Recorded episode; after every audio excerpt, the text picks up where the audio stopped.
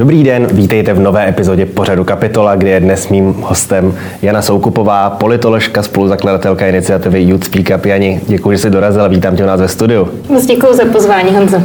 Já se tě zeptám, asi všichni znají titul filmu Tahle země není pro starý. Můžeme říct, že tahle politika není pro mladý? Tak podle toho, jak to teď vypadá s průzkumy mezi mladými lidmi, tak mladí opravdu nevnímají, že tahle politika, česká politika, je pro mladý, protože z posledního průzkumu eh, Rady dětí a mládeže vyšlo, že nějakých 89% mladých Čechů si myslí, že eh, čeští politici se o mladí lidi příliš mhm. nezajímají a mladí lidé se s těmi seniornějšími politiky nejsou schopni příliš stotožnit. Na to navazují, pardon.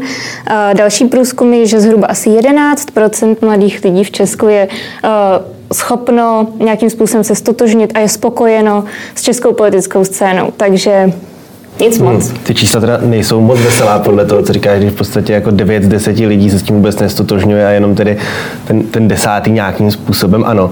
Říkáš pro českou politiku, je to něco, co je specifické zrovna pro nás, nebo i třeba v ostatních evropských zemích, třeba u našich sousedů, můžeme pozorovat ten stejný trend, nebo jsme opravdu jenom eh, podobně jako teď bohužel i v tom koronaviru zase, zase v něčem na chvostu? Bohužel jsme eh, v rámci tedy nějakého evropského šetření na chvostu. Hmm. Docela populární byl průzkum OECD, který vlastně vyzjistil, že v rámci nezájmu mladých o politiku, tak jsme v rámci teda toho zkoumaného zrku zemí tak opravdu jako na chvostu. Hmm. Takže je to něco, v čem jsme bohužel docela evropsky výjimeční. Čím to je způsobeno, že e, u nás je ten zájem mladých o politiku tak minimální a to jak o politiku z takového toho pasivního vůbec jenom tu politiku sledovat, na tož pak o politiku aktivní, že by ti mladí lidé měli zájem do té politiky vstupovat a sami tam aktivně činit nějaké kroky? Je to jako zajímavý fenomén, zejména taky kvůli tomu, že když se koukneme na volební účast od roku 99 do roku 2017, tak ta volební účast je opravdu jako konstantně klesající. Hmm. Nedošlo v žádném volebním roce k tomu, že by ta volební účast nějakým způsobem poskočila, takže jde pořád dolů. To znamená, že to vypadá, že si tak trošku vychováváme politicky frustrovanou generaci kterou eh, česká politická scéna nějak výrazně neumí oslovit mm. ani nějak výrazně vtáhnout do hry. Samozřejmě jsou některé politické strany, které cílí zejména na eh, mladé lidi, ale ta česká politická scéna je dosti široká. Jeden subjekt to evidentně nezachrání. Hmm. I nějaká část té, řekněme, viny je třeba na způsobu, jakým se o politice a vůbec fungování tady těch veřejných věcí učí ve školách. Například, že ty, třeba i ty učitelé v podstatě v tomhle tom nejsou nějak moc proaktivní, protože si říkají, vlastně ta škola má být apolitická, co já bych jim tady říkal, tak jim tady odříkám prostě čísla 200 poslanců, 81 senátorů a tam to končí a v podstatě není tam vyvíjena ani žádná snaha třeba, aby se ty děti a ty studenti sami o to aktivně zajímali mohlo by se i tady na tohle to víc třeba jako zatlačit, aby tam probíhala nějaká občanská nauka, opravdu v tom smyslu, aby prostě ty lidé využívali ta svá občanská práva, kde to právo zajímat se o politiku a volit rozhodně jako je jedno z významných? Určitě. Určitě tohle je segment, který by se měl nějakým způsobem začít zlepšovat, pokud chceme tedy mladé lidi vtáhnout trochu do té hry o jejich budoucnost. Je to také samozřejmě dáno tím, že jsme dlouhá léta žili v komunistickém režimu a, museli jsme, nebo tedy naši rodiče, tak byli permanentně indoktrinováni, jako co si mají politicky myslet. A, a, a po revoluci tak samozřejmě byly velké obavy z toho, začít nějakým způsobem integrovat tuto občanskou nauku do vzdělávacího systému. A celá řada učitelů si stále myslí, že politika do škol nepatří, mm. ale to je vlastně takové uvažování, které pro ten systém není příliš zdravé, protože eh, žijeme v demokracii a demokracie klade na každého z nás určité nároky. Eh, ale když vlastně my nevíme, jak ten systém funguje, tak jak v něm pak máme cokoliv se snažit prosazovat, nebo jak v něm máme vlastně umět žít, když nevíme, co to pro nás znamená. Mm. Tak se může snadno stát, že někdo přijde a začne nám uh, z těch našich svobod, které máme v demokracii, ukrajovat, ale my si toho vlastně ani nevšimneme, protože nevíme, co to pro nás všechno obnáší. Tudíž si myslím, že o politice by se ve školách mělo mluvit alespoň, alespoň když to řekneme takhle jako akademicky. Mm. A samozřejmě jakákoliv politická indoktrinace a ražení jako jednoho proudu, tak je nezdravé ale nějaká obecná debata o aktuálním dění a o tom, jak ten systém obecně funguje, tak je naprosto nezbytná. Hmm. Nemůže být jedním z těch faktorů také takový ten, v angličtině se tomu říká peer pressure, ten tlak toho okolí, jako příklad, když nějaký 18-letý člověk se aktivně angažuje o politiku, tak často bývá těmi vrstevníky vnímán jako takový ten přehnaně ambiciozní podivín, co tady prostě akorát chce v kravatě rozhodovat o jejich životech a není to úplně populární, jako například není tak populární jako někdo, kdo se třeba věnuje sportu nebo jiným aktivitám, že i proto tam vlastně eh, ty lidé nechtějí, protože se bojí nějakého odsudku ze strany svých vrstevníků? Ono totiž politika je taky o ukazování těch pozitivních vzorů. Protože například, ty jsi to přesně řekl, není tak cool jako nějaký sportovec, hmm. protože, já nevím, eh, všichni by se chtěli přiblížit kariéře Ronalda, být mega úspěšným fotbalistou, a, a, ale v té politice vidíme, že ta kariéra toho Ronalda jako stále stoupá a že je jako čím dál tím více úspěšný a je vidět ve všech těch marketingových kampaních a tak dále. Za to um, řada politiků tak uh, a jejich kariéra má jepičí život.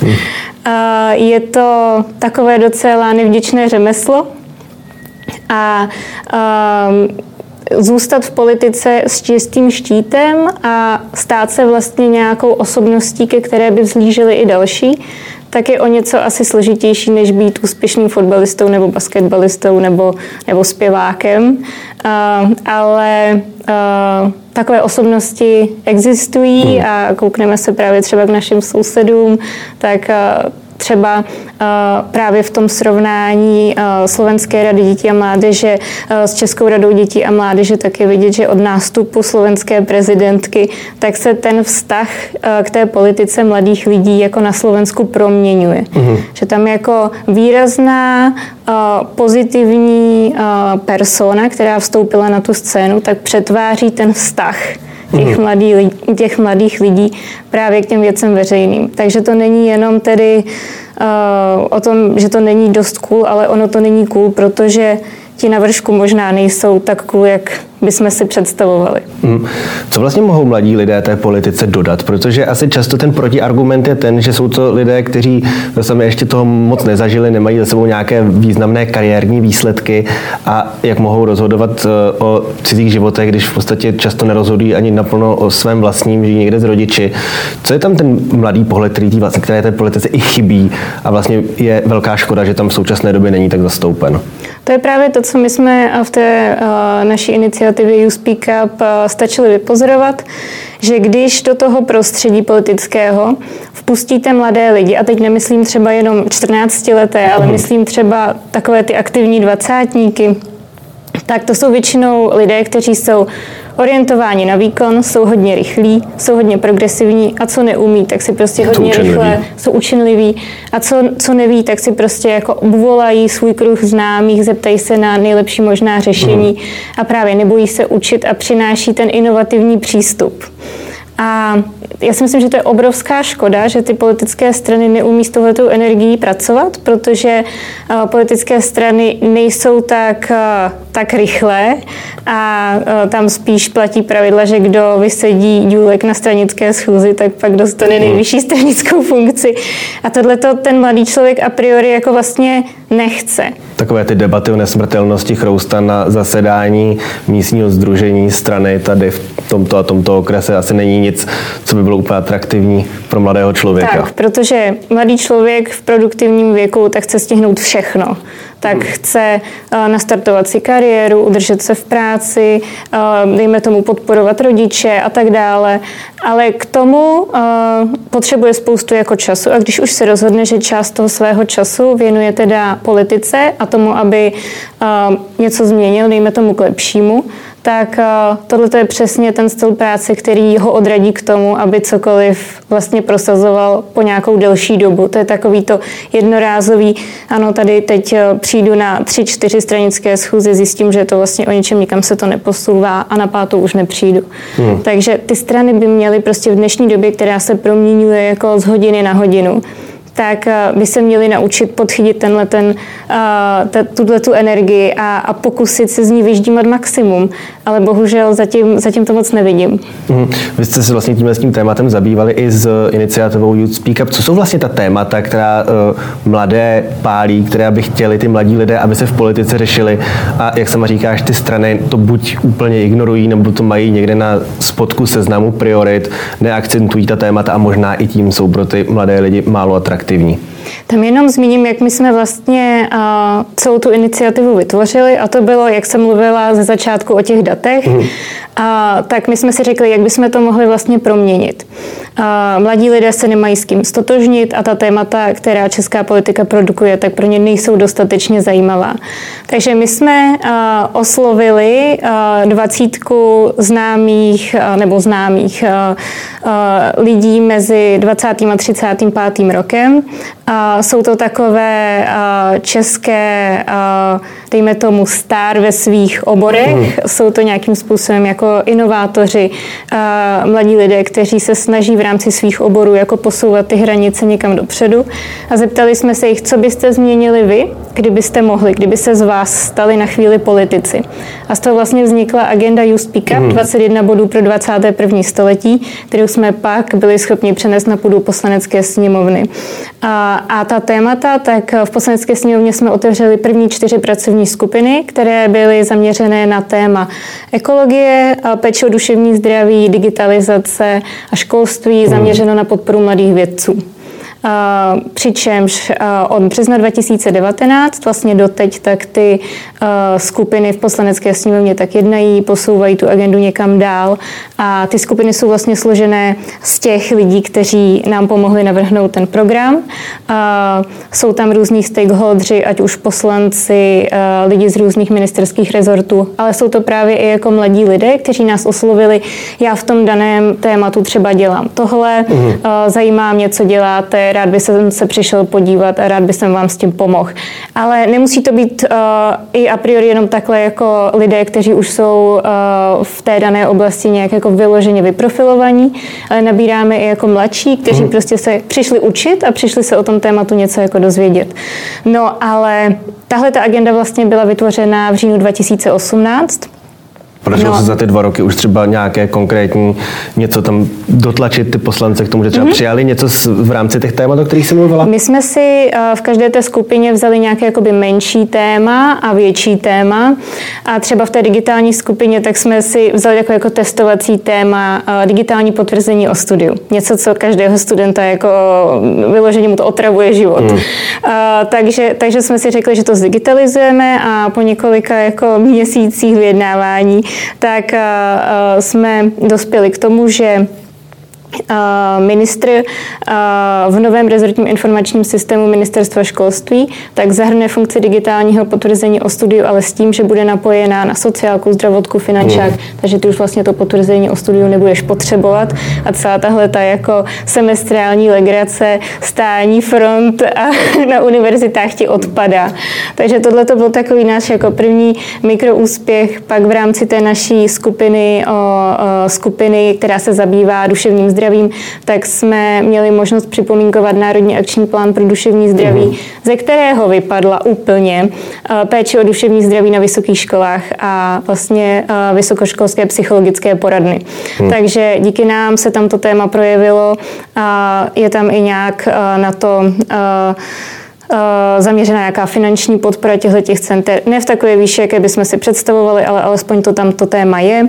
Pak v rámci té naší environmentální skupiny, tak se nám podařilo, a to je něco, co You Speak Up jako velmi dobře umí, a to je jako propojovat různé lidi, různého vyznání nad určitými tedy tematickými mm. okruhy A tam tedy asi tak v polovině roku 2019 za námi přišla Bára Kvasničková, mladá de- delegátka do OSN, s tím, že v rámci pařížské dohody, tak je tady nějaký dokument, který se jmenuje Kwon Cash Climate Pledge a je to vlastně taková vstupenka pro mladé lidi, aby vlastně vláda, když jedná o otázkách životního prostředí, tak aby do toho jednání zahrnula mm. i reprezentanty mladé generace. Podepisují to státy napříč světem a my jsme teda řekli, že Báře pomůžeme v rámci You Speak Up, aby to teda podepsal i český ministr životního prostředí. Podařilo se. Podařilo se, podepsal to a teď vlastně zkoušíme limity té spolupráce, ale s tím, že vlastně po ten Climate Pledge, tak nejen, že se tam připojili všechny organizace uh, vlastně šest ze sedmi organizací, eh, které spolupracují s You Speak Up, takže šest eh, mládežnických organizací parlamentních stran, ale zapojily se tam i různé eh, mládežnické skupiny vně You Speak Up, jako Česká rada dětí a mhm. mládeže, Studentská komora rady vysokých škol, pak ještě nějaká celá řada jako aktivistických skupin spolupracujících s mládeží. A vytvořili jsme takovou jako odborno-politicko-aktivistickou nátlakovou skupinu eh, mladých lidí, kteří chtějí rozhodovat, spolu rozhodovat eh, v rámci těch klimatických otázek. Mhm. Zmínila jsi teď v té odpovědi eh, ty mládežnické, mládežnické skupiny pod politickými stranami. Je to něco, s čím ty české strany taky neumí pracovat, protože vlastně nevíme si, nevíme si úplně všechny, ale většina jich nějakou tu svou mládežnickou organizaci má a často je to bráno jako taková ta jako líheň mladých kádrů, ale zároveň asi oba dva dobře víme, že je to spíš o tom, jakože mít zásobník na asistenty, kteří za svou práci nechtějí moc jak vysoké odměny. Eh, umí s tím té strany pracovat a skutečně jako zažíváme tady to, že lidé, kteří například před deseti lety byli v mladých sociálních demokratech nebo mladých, eh, mladých občanských demokratech, že nyní vidíme už na nějakých vysokých postech a zůstávají v té politice, dostávají se na ta vrcholná místa? Uh... Myslím si, že pozornost, kterou eh, ty seniorní politické strany věnují těm mládežnickým organizacím, tak není tak vysoká, jakou by si vlastně zasloužili, protože přesně jak ty říkáš, nějaká líheň asistentů, ale zejména eh, ty politické strany trochu berou ty mládežnické organizace jako eh, takové pomocníky pro kampaň, aby roznášely letáčky, letáky ano. Stát na stánečku. Ano, a, a to mi nepřijde jako ten, to, proč vznikly, tak je zejména proto, aby mladý člověk, který má nebo jeví nějaký zájem o politiku, tak eh, aby si to vlastně někde mohl vyzkoušet. Mm-hmm. Jaké to vlastně je být v té politice, jestli to prostředí ho vůbec bude bavit, jestli uh, ti lidé, kteří budou jednou jeho spolustranici, jestli s nimi souzní.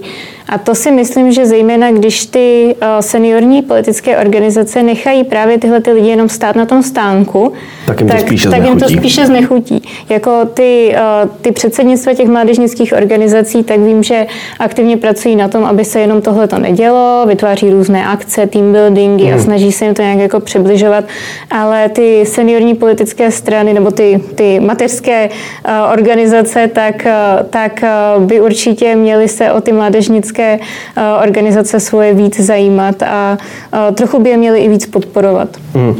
Když si vezmeme asi tady nejznámější příklad mladého úspěšného politika, tak je to Dominik Ferry, mm-hmm. který teď tedy se stal vlastně třetím nejsledovanějším člověkem na Instagramu, překonal hranici milionu, míří k tomu, že velmi brzo bude asi druhým nejsledovanějším, že přeskočí Leoše Mareše. Myslíš, že je to něco opakovatelného, jako že ten mladý člověk a zároveň politik je takhle populární, nebo je to nějaká individuální, tedy, že se to všechno sešlo v osobě toho Dominika? Myslíš, že i ty ostatní strany mohou nalézt toho svého Ferryho? Je, určitě by jim to prospělo, ale uh, Dominik sám o sobě je fenomén. Hmm. Um, a nejsem si úplně jistá, že se to dá snadno duplikovat um, je za tou jeho prácí, aby dosáhl k tomu, uh, nebo ten scénář nebo uh, ta linka za tím milionem uh, sledujících taky nějaká konstantní letitá práce. Uh, není to jen tak, jako že by se probudil, někde se ukázal a, a najednou, uh, ale, ale dost na tom tvrdě makal, aby se to podařilo. Ono se to podařilo, ale jemu opravdu jako hraje do karet mnoho faktorů, mm. které přispěly k tomu, že je takhle, takhle úspěšný a um, je taky velmi talentovaný. Takže ale přála bych si Dominika Ferryho nejlépe do každé politické strany. A ne jednoho. A ne jednoho, no. Ještě se tě zeptám poslední otázku. Eh, volby se blíží, za 8 měsíců budou. Věříš tomu, že třeba v těch současných volbách bude i kandidovat více mladých lidí, než bylo ve volbách v roce 2017 a že se dočkáme více mladých poslanců v poslanecké sněmovně? Já si nejsem úplně jistá, že k tomuhle tomu dojde protože You Speak Up vlastně začal operovat před dvěmi lety a ty dva roky tak jako trvalo, aby jsme se uh, nějak vyprofilovali v rámci tedy té české politické scény a začali tak nějak trochu fungovat jako nějaký poradní orgán třeba, protože teď eh, do těch nadcházejících voleb, tak my jsme vytvořili eh, vlastní volební průzkum, který jsme opět vytvořili s těmi našimi eh, mladými lídry a vlastně jsme vytvořili takovou kuchařku pro politické strany tematickou, mm. přičemž ta témata, těch 21 bodů pro 21. století, tak jsme aktualizovali vzhledem ke koroně a ještě jsme je obohatili o další a nechali jsme je otestovat. Takže politické strany teď vidí, jaká jsou ta prioritní témata pro mladé lidi a my vlastně je nabádáme k tomu, aby se nebáli do této kuchařky šáhnout a své programy obohatili o tyto věci, protože myslím si, že se nám ještě nepodaří do příštích voleb uh, nějak jako prosadit více tu ideu, jako že by měli uh, mladí lidé vstupovat na kandidátní listiny. To je prostě běh na dlouhou trať. Hmm. Takže... No, alespoň dostat k těm ale, volbám. Alespoň dostat k těm volbám, když už ne skrze ty mladé osobnosti, tak alespoň skrze ta témata.